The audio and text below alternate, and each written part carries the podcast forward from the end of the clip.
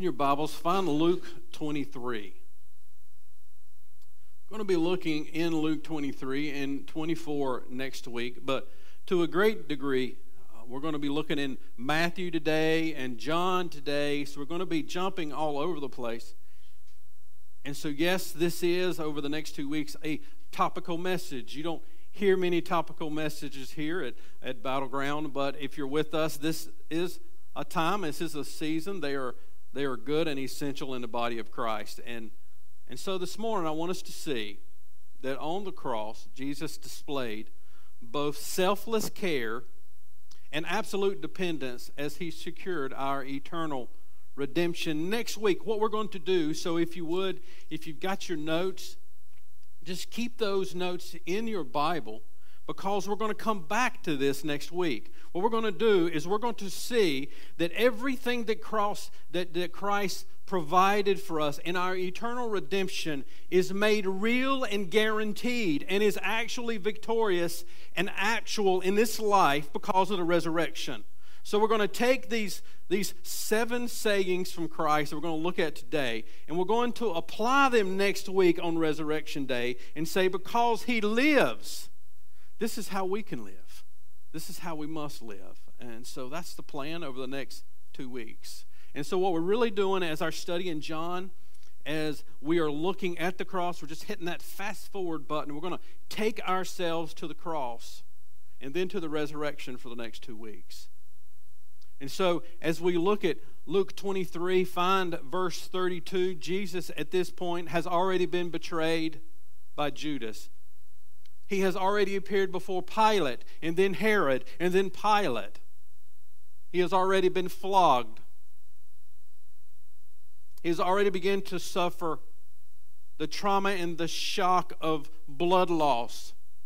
As his body begins to send blood to the most important parts of his bodies he's already this is already happening. He has been delivered over to be crucified.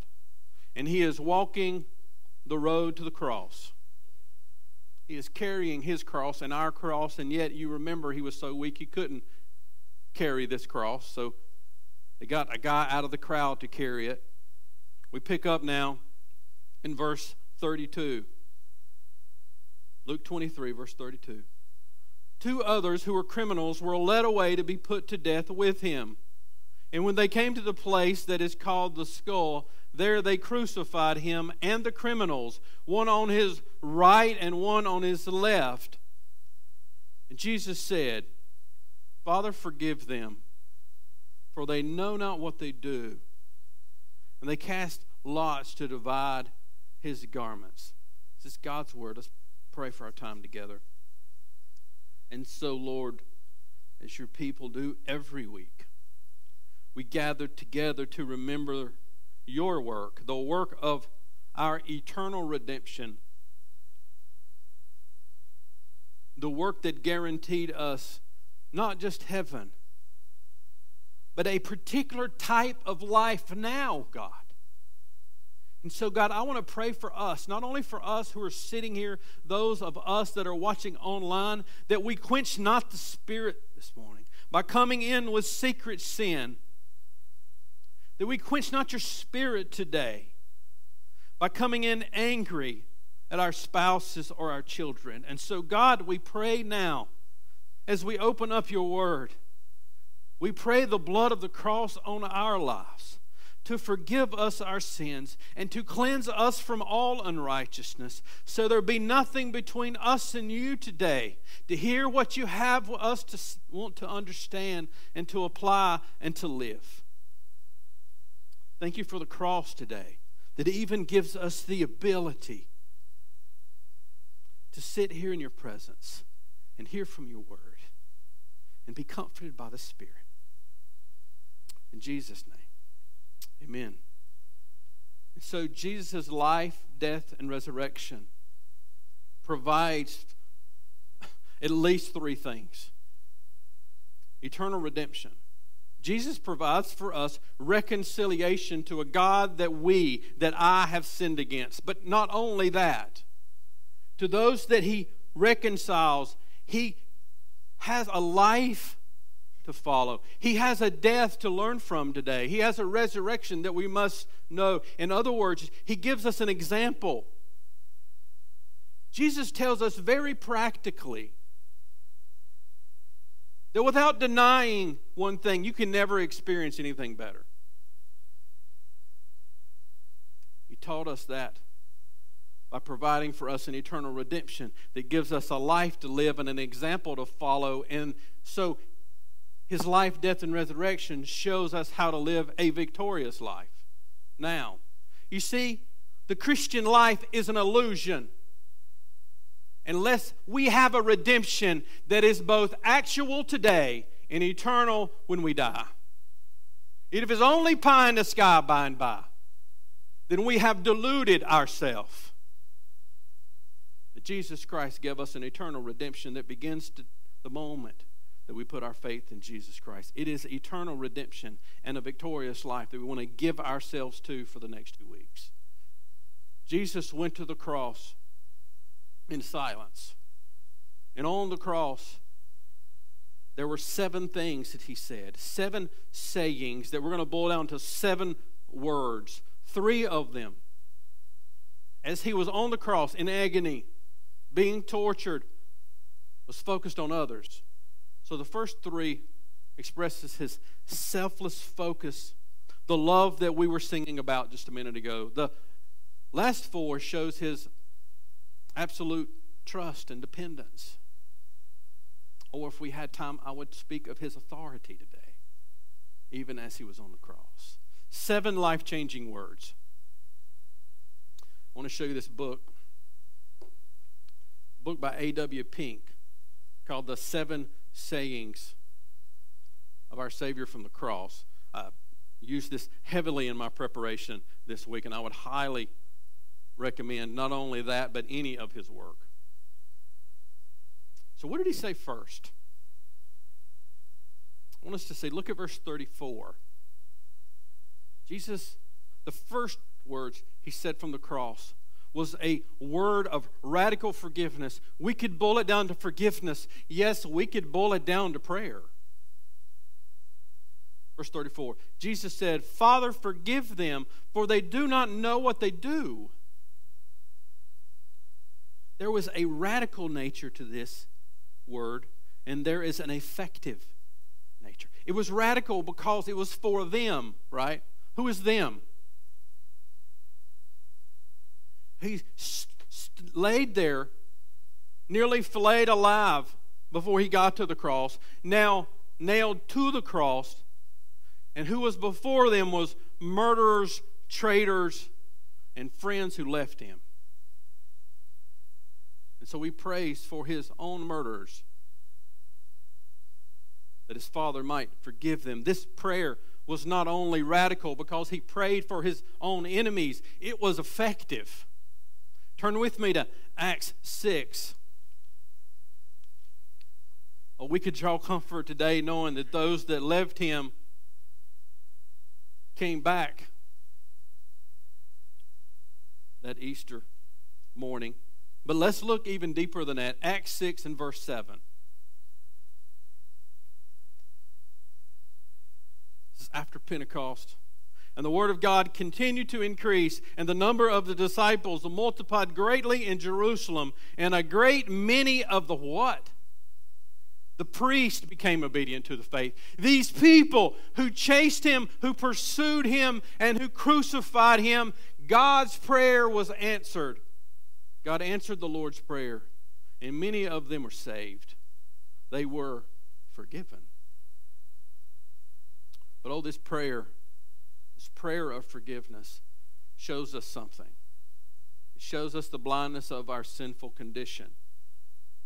Peter said in Acts 3:17 when he addressed the people that you acted in ignorance. In other words, you killed him when you acted in ignorance as did your rulers.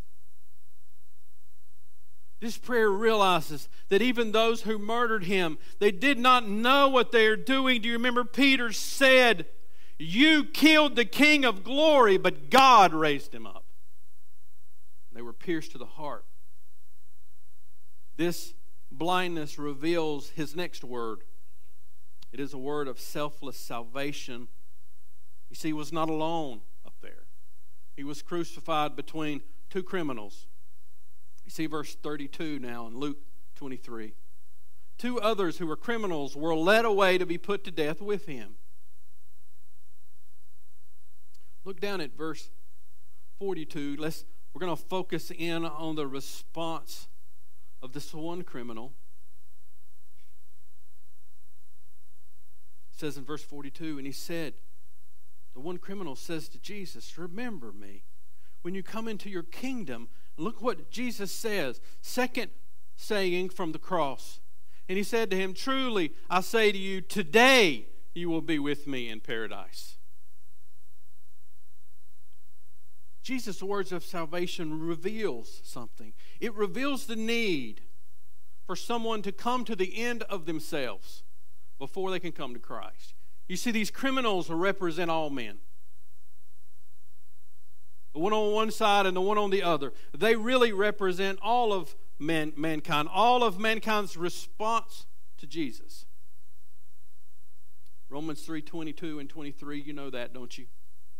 the righteousness of God through faith in Jesus Christ for all who believe. For there is no distinction, verse 23, for all have sinned fall short of the glory of God.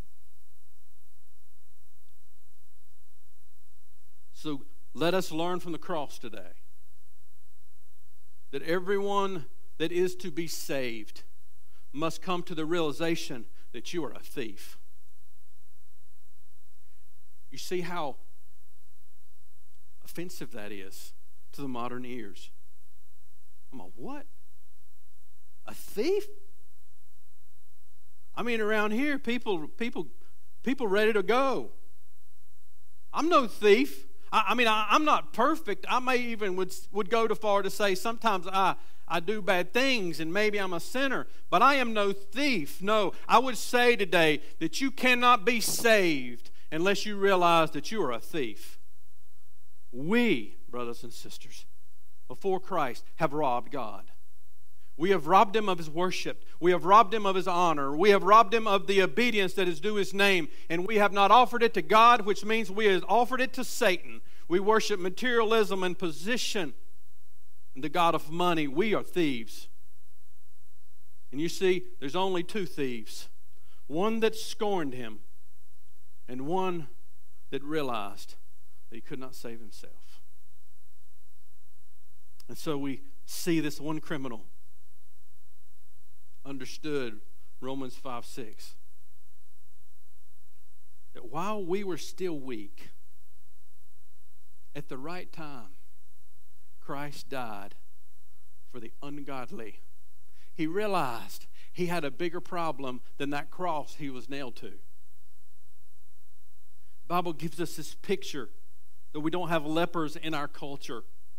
You ought to Google one. Look at that image because that's who we are outside of Christ. We are spiritual lepers, decaying one day at a time. And our leprosy will follow us both in this life into eternity. Much of the problems we see today, including the mental illness that we see, are people who constantly live being sinned against and sinning and don't repent. It decays you one step at a time. Sin is leprosy. And this criminal realizes he's a leper. And so he repents. Look with me at verse 40. So It's, it's amazing. These guys are nailed to the cross. They're bleeding. They're dying very slowly, and they're having a conversation with each other. You know, the one criminal's scoffing, telling Jesus to come down and take us with you. Verse 40. But the other rebuked him, saying, Do you not fear God, since you are under the same sentence of condemnation? Listen to what he says. And we indeed justly for we are receiving the due reward for, of our deeds, but this man has done no wrong. And he said, Jesus, remember me. Do you see what he's done? He said, I'm a thief. And I am getting exactly what I deserve. And he has turned from that which he has done, and he has turned to Christ. You see, there is a difference between heart faith and head faith, between coming to Jesus like we are learning about Napoleon or Nero or Gandhi. Head faith is just simply quote information about Jesus, but not lay ourselves and rest ourselves savingly on Christ alone, as only He is the one who can save. You can believe in the historic Jesus and go straight to hell. Question is do you have a heart of faith? The criminal did, and so right then, today, do you see it? Look at verse 43. That's what Jesus said. Truly, today, that's emphatic. The thief, we're going to talk about that today, next week. We're going to apply that. Because of the resurrection, that today means something in your life. It's next week. That's what I want you to see. The thief went from the cross to paradise. No, no purgatory. No soul sleep here. From the cross to with him, he immediately, then, while he was on the cross, became an heir in fellowship with Christ. As safe as Jesus was on the cross, it was his. It wasn't something he had to work for or pray up. It's done. It was finished in his life. Colossians 1. I like the New Living Translation here little sidebar. Sometimes it helps when you're studying the Bible to look at various translations. Helps you understand it better. Colossians 1 12 to 14. I'm going to be reading from the New Living Translation. He has enabled you to share in the inheritance that belongs to his people who live in the light. For he has rescued us from the kingdom of darkness and transferred us into the kingdom of his dear son, who, listen, who purchased our freedom and forgave our sins. True of this criminal. Right then, on the cross, Jesus spoke words of radical forgiveness, selfless salvation, and tender care. This is, this is astounding. So, to here, we need to go to John. Your Bible ought to just fall right open to John as much as we've been in there. John 19, 25. John 19, 25. But standing by the cross of Jesus were his mother and his mother's sister Mary, the wife of Clopas, and Mary Magdalene. When Jesus saw his mother and the disciples whom he loved standing nearby, he said to his mother, Woman, Behold your son. Then he said to his the disciple, Behold your mother. And from that hour the disciples took the disciple took her to his own home.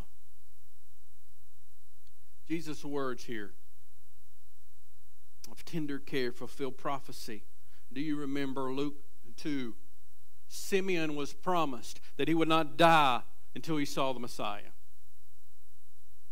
And as he's seen Christ, he said in Luke 2 29, Lord, now let your servant depart in peace according to thy word, for, for my eyes have seen thy salvation, which you have prepared before all the faces of all people, a light to lighten the Gentiles and the glory of your people. And then he turns to Mary. And in verse 34, he says, Behold, this child is set for the fall and rise of many in Israel, and for a sign of which shall be spoken against. Yea, a sword shall pierce through their own soul. You see, Jesus' tender words not only fulfilled Scripture in that it did, it honored his family. I mean, if you're a parent, you, you can feel this. Mary was there at his birth. She gave him a bath and cleaned him up and picked him up when he fell. She was the first one to kiss him.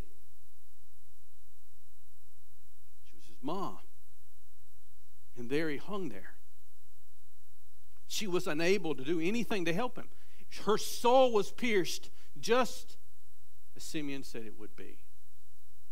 And at that moment, while Christ suffered, as his organs were beginning to shut down and send blood to where it needed to survive, he looks out at his mother and he looks at John and he said, John, take care of my mama. Mama, he's going to take care of you. So don't miss this today. And I'm probably just talking to myself. Our spiritual responsibilities never call us to ignore our natural responsibilities. Our spiritual responsibilities never call us to ignore our natural responsibilities. The late pastor Adrian Rogers said it this way I will never sacrifice my family on the altar of ministry. And some of us, brothers and sisters, are offering our families and our marriages on the altars of our careers and our busyness.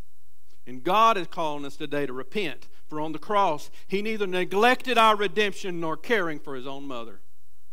That's a powerful word today. Christ on the cross. He forgives, He saves, He cares tenderly as He utters words of unimaginable anguish. This is when the words turn. He turns here from selfless care. Have you seen it? Have you seen his selfless care? And now he turns to absolute dependence. He turns toward his Father as the sixth hour, darkness falls to the ninth. Matthew now. Let's go to Matthew, verse 27. Look at verse 46. Matthew 27, 46. I'm intentionally going to all of these places that you see. If you want to see the whole picture of the passion of the Christ, you got to read all the Gospels. Verse 46 And about the ninth hour, Jesus cried out with a loud voice, saying, Eli, Eli, lama sabachthani. That is, My God, my God, why have you forsaken me? Of all we could say, I want you to see two things here unbroken fellowship and unimaginable anguish. You see, on earth, while Jesus was on earth for some 32, 33 years, he never had one moment of broken fellowship. It was complete, unbroken communion with the Father. He never had a time to where he did not know his Father's will. He never had one moment where he made a decision without first looking to his Father. Never had a one millisecond outside the conscious presence of his Father until now. I don't know what that must have been like for him. But listen to A.W. Pink. I think the quote will be there on the back on up here for you. Pink says these words, "My God, my God, why have you forsaken me?" marks the climax of his suffering the soldiers had cruelly mocked him. They had arrayed him with the crown of thorns. They had scourged and buffeted him, even went so far as to spit on him and pluck off his hair.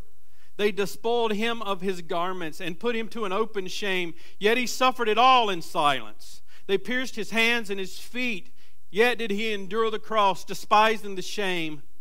The vulgar crowd taunted him, and the thieves which were crucified with him flung the same taunts into his face, yet he opened not his mouth. In response to all this, he suffered at the hands of men. Not a cry escaped his lips. But now, as the consecrated wrath of heaven descends upon him, he cries, My God, my God, why has you forsaken me? Surely this is a cry that ought to melt the hardest heart. Brothers and sisters, on the cross, he drank our cup. Do you remember what he said in the garden?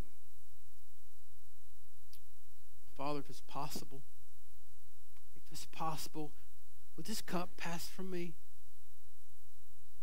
But not my will, but yours. You see, this is the most important question of your life. What was in that cup?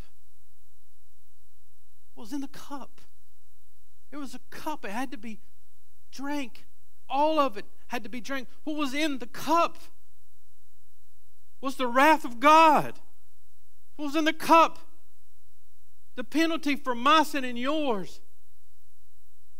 For David's murder of Uriah and his commitment of adultery for Bathsheba, for the sin that I committed this morning and the one I'll do tomorrow. It was in all the penalty of that. He had to drink. He drank our cup of wrath so we might forever, so we might today drink the cup of blessing. He drank the cup. Why he was forsaken.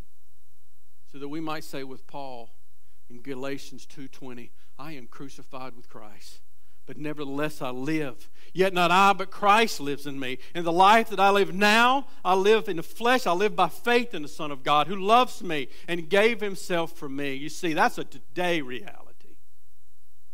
It affects how I live, it affects how I love. Jesus forgives, he saves, he cares tenderly. He utters words of unimaginable anguish and excruciating suffering for this, let's go back to John now. Look at verse 28. John 19, 28. After this, Jesus, knowing that all was now finished, said, to fulfill Scripture, I thirst. Thirsty. Jesus' physical suffering reveals his humanity. As a child, we were told in Luke chapter 2 that he grew in wisdom and stature and in favor with God and man. And in that same chapter, we see that he was in the temple asking questions. He was wearied in body in John 4. He got hungry in Matthew 4. He slept in Mark 4. He marveled in Mark 6. He wept in John 11. He prayed in Mark 1. He rejoiced in Luke 10. He groaned in John 11. And here this morning he said, I'm thirsty. But you see, his physical suffering points to the greater suffering. It is connected the physical and the spiritual. This was no simple, ordinary thirst. Let's remember he has been through the three hours of darkness. He has faced the wrath of God and drank it all. And so his body and his soul both sympathize with each other as he endures both the anguish of the wrath of his Father and the reality that he is dying.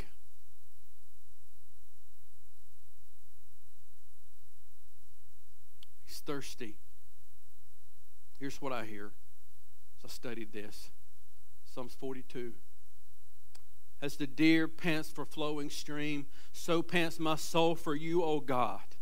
My soul thirsts for God, for the living God. When shall I come and appear before God? My tears have been my food day and night, while they say to me all the day long, Where is your God? On the cross, he had faced both physical and spiritual suffering.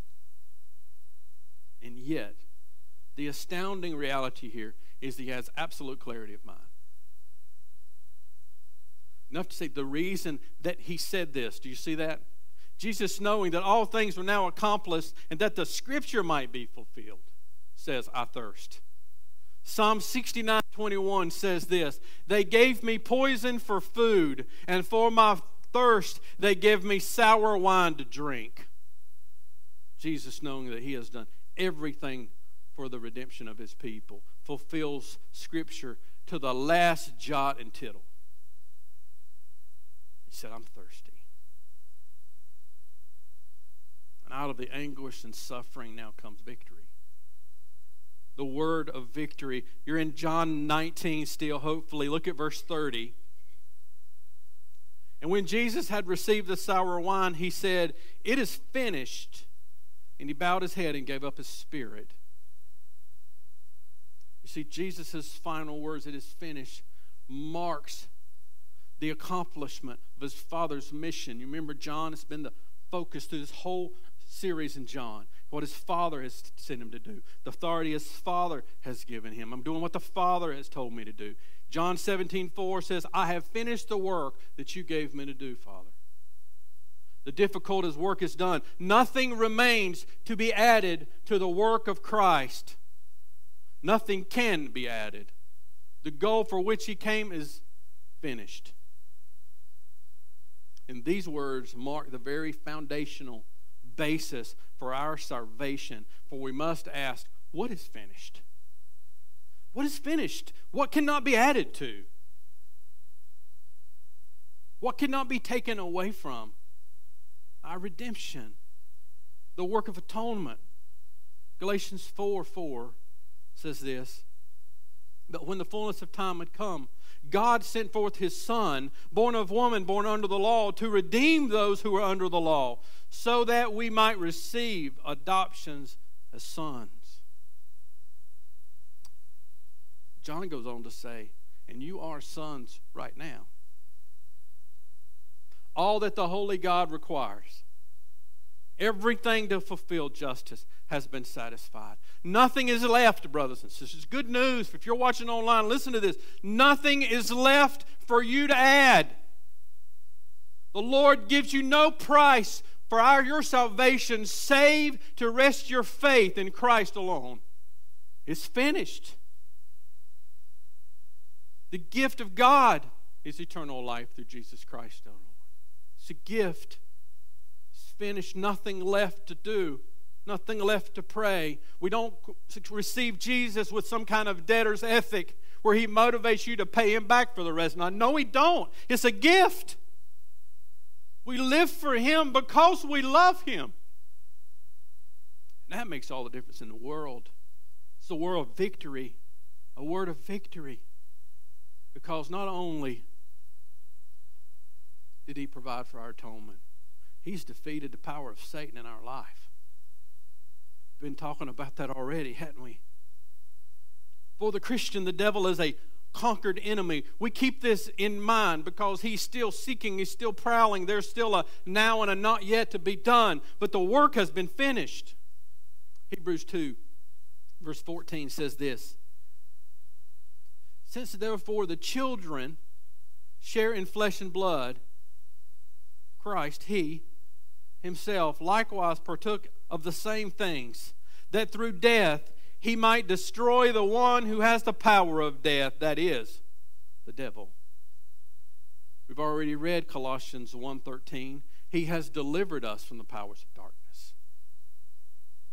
You know that Christ has done his work in your life because you hate sin and you love Him.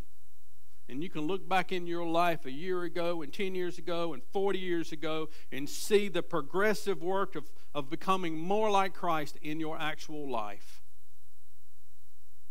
If you're a Christian today, you need to see this. The devil has no claim on you, he has no claim on you. We are covered in the blood, just like Pastor Mike has already taught us. And think of this. With these six words, Jesus rest. This is our gospel story. He rests. Luke 23, verse 46. And Jesus calling out, with a loud voice said, Father, into your hands I commit my spirit. Having said this, he breathed his last.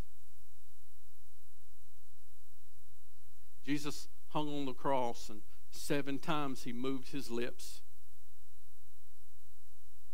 When you see that in the Bible, it's important to stop and take note of it because you see, seven in the Bible is an important number. It's a number of completeness, it is a number of perfection. It should take us to creation. You see, God did His work in six days. And on the seventh day, He rests from His work and He brings His his new creation, these image bearers, into a finished work for them to abide in. And on the cross, brothers and sisters, he has finished the work. And through faith in Jesus Christ, he brings us in to rest in that finished work, never to work again. This is our story, and this is our song.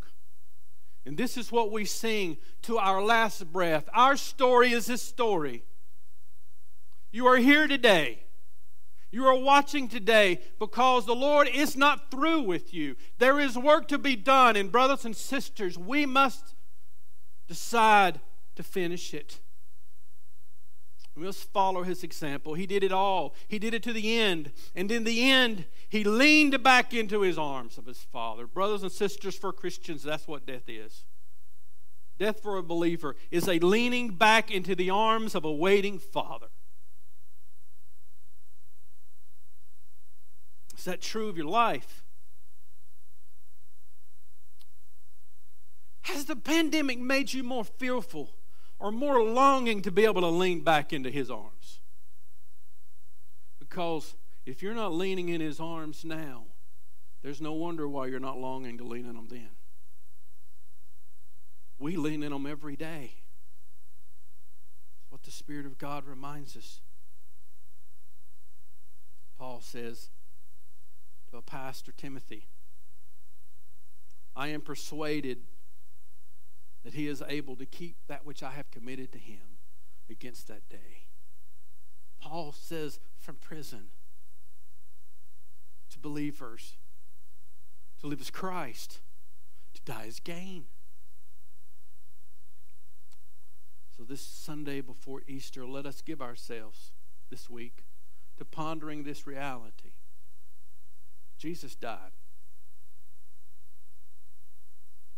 so that we might live to him and die in him. Jesus died, but Easter's coming. You know why we know it? It's because the Father gave the Lord two commands. He gave him two commands. And Jesus never disobeys his Father. Let me just read it. You've already read this in our study of John. No one takes it, my life, from me, but I lay it down of my own accord. Listen to what he says. This is Jesus speaking. I have the authority to lay it down, and I have the authority to take it up again. This charge I received from my Father. Brothers and sisters, we will gather next week for Easter because Jesus obeyed the Father. He laid it down, and here we know He will take it up again, and He did. And He sits at the right hand of God. And do you know that He has promised to one day to come again and to take us where He is so that we will forever be with Him? This is the promise of God. This is our story. You take this story with you wherever you go. Take it to work with you tomorrow. You take it out in the yard. You take it to your deathbed. How will we respond?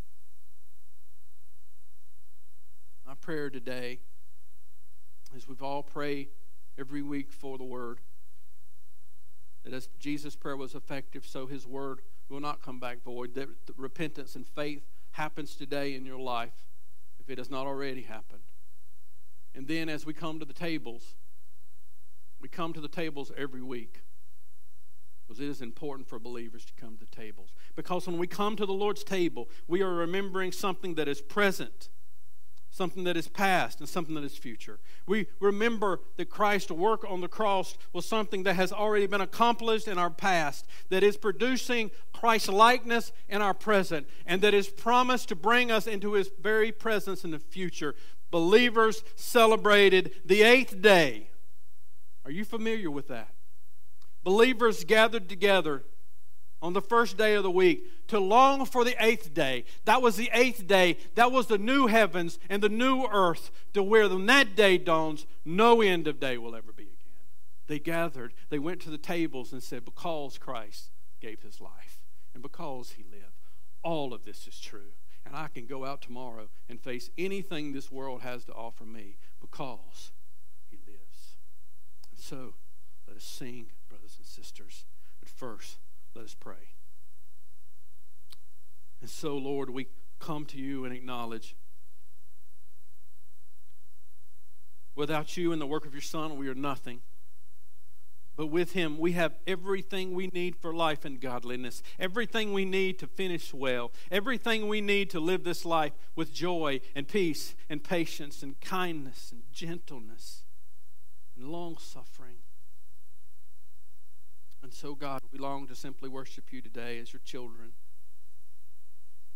We long to commit ourselves afresh and anew, that we'll put off the idols of the world and we will put on worship. It's a living sacrifice. And so, Lord, receive our worship as we give. For everything that we have comes from you. Lord, may our giving be an expression of our worship and of our faith.